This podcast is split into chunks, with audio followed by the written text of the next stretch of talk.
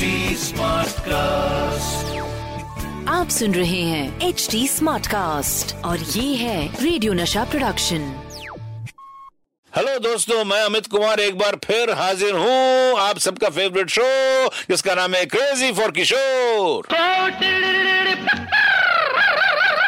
ये है crazy for किशोर आज मैं बात करूँगा कि बाबा का वो कौन सा पैशन था जिसके लिए मुझे बनना पड़ा था बेबी सिटर किस तरह लोग बाबा की ड्रेस से अंदाज़ा लगा लेते थे कि बाबा का मूड कैसा है और वो क्या कोड वर्ड्स थे जिनके थ्रू बाबा अपने एसोसिएट्स से बात करते थे। और साथ ही आपको बताऊँगा बाबा के गाए एक सुपरहिट गाने की कहानी। किस तरह music composer S D Burman ने इस गाने की धुन बाथरूम सिंगिंग करते हुए बनाई। दोस्तों, ये बात है अर्ली एटीज की, जब हम लोग लंदन में हॉलीडेज के लिए गए थे। और वहाँ फ़ेमस एक्टर टोपोल अपने play Fiddler on the Roof के शोज़ ऑर्गेनाइज कर रहे थे। बाबा तो पहले से ही टोपोल के बहुत बड़े फ़ैन थे। इसीलिए बाबा ने फिडलर ऑन द रूफ के पंद्रह शोज़ देख डाले थे।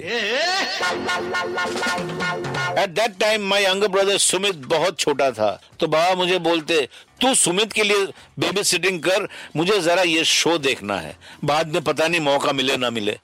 मैं बाहर बेबी सिटिंग करता था और बाबा अंदर शो देखते थे। वैसे, टोपोल भी बाबा को बहुत पसंद करते थे। उन्होंने बाबा को अपना एक ऑटोग्राफ किया हुआ पोर्ट्रेट भी दिया था। यही नहीं एक शो के दौरान तो उन्होंने अपना शो बीच में रोककर बाबा को ही इंट्रोड्यूस कर दिया। The greatest entertainer from India is here ladies and gentleman Kishore Kumar from India और फिर वो बाबा को स्टेज पर बुलाए आज भी बाबा के चाहने वाले ना सिर्फ़ इंडिया में, बल्कि सारी दुनिया में है। यारो, वैसे तो बाबा हमेशा ही मस्ती भरे मूड में रहते थे, लेकिन कभी कभी जब उनका मूड अच्छा नहीं होता था तो बाबा को करीब से जानने वाले लोग उनके कपड़ों से ही अंदाज़ा लगा लेते थे कि आज बाबा का मूड कैसा है। अगर बाबा पैंट शर्ट में है तो समझ लो कि बाबा का मूड बहुत अच्छा है, और आज पूरे दिन रिकॉर्डिंग में मस्ती होने वाली है। लेकिन अगर बाबा रिकॉर्डिंग में लुंगी कुर्ता पहन के जाते थे तो समझ लो बाबा का मूड ज़्यादा अच्छा नहीं है। बाबा अपनी पेमेंट्स के लिए बहुत सीरियस थे। बाबा, अपने काम को लेकर भी बहुत ज़्यादा सिंसियर रहते थे। और उनका मानना था कि जो भी आपको टाइम पे पैसा दे रहा है, वही अपने काम को सीरियसली कर रहा है। अब पेमेंट्स के बारे में बाबा डायरेक्टली लोगों के सामने तो पूछ नहीं सकते थे। इसीलिए वो अपने एसोसिएट्स से पेमेंट्स को लेकर कोड वर्ड में बातें किया करते थे।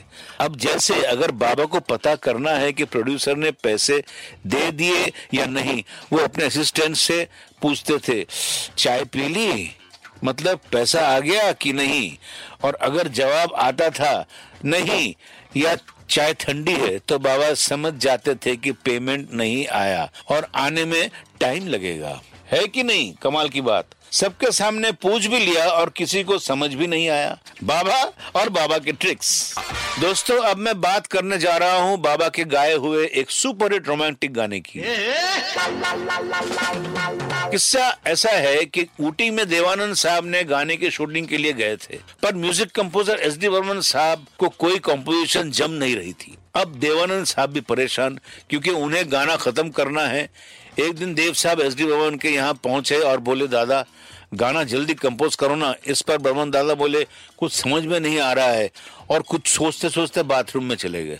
थोड़ी देर बाद से ही बाथरूम से ही आवाज़ लगा के बोले, ओए, हमारा दिमाग में आया है, हमारा त्रिपुरा जिंदाबाद। सुनो सुनो, ट्यून सुनो, नी started singing from the bathroom हाँ ये ट्यून कैसा है, देव? ओरे बंधु रे ओरे बंधु रे और जब गाइड के इस गाने को बाबा ने गाया तो बाथरूम से बना ये गाना आज हर प्यार करने वालों के दिल में एक स्पेशल जगह रखता है। बताइए, बाबा के गुरु एस डी बर्मन भी क्रेजीनेस में कम नहीं थे। आप भी क्रेजी रहिए लाइफ में हैप्पी रहिए। इसी मैसेज के साथ सुनते रहिए क्रेजी फॉर किशोर सिर्फ़ अमित कुमार के साथ। आप सुन रहे हैं एच डी स्मार्ट कास्ट और ये था रेडियो नशा प्रोडक्शन एच स्मार्ट Smartcast.